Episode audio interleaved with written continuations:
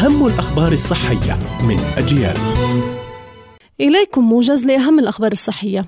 الجبن مادة غذائية يتناولها معظم الناس في الصباح الباكر ويعتبر البعض أن الجبن يسبب زيادة الوزن ولكن هناك فوائد مهمة غير معروفة لهذه المادة. يعتبر الجبن كالحليب مصدرا مهما للحصول على عنصر الكالسيوم وهذا العنصر هو المادة الأساسية في بناء العظام والأسنان.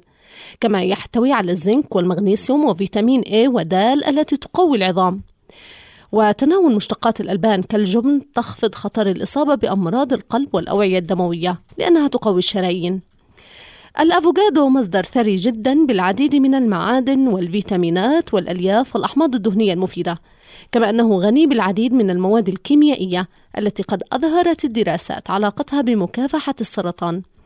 فمضادات الأكسدة القوية من بيتا كاروتين وكل من فيتامين جيم وهاء الموجودة في الأفوكادو لها دور في مكافحة نمو الخلايا السرطانية. يساعد الضحك في التقليل من هرمون التوتر في الجسم.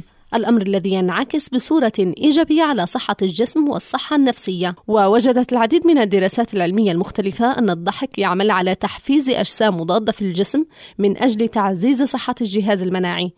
وزيادة مستويات الأجسام المضادة يعني أن الجسم يكون قادرا على التخلص من مسببات المرض بصورة أفضل. كانت هذه أهم الأخبار الصحية. قرأتها رزانة طه. إلى اللقاء.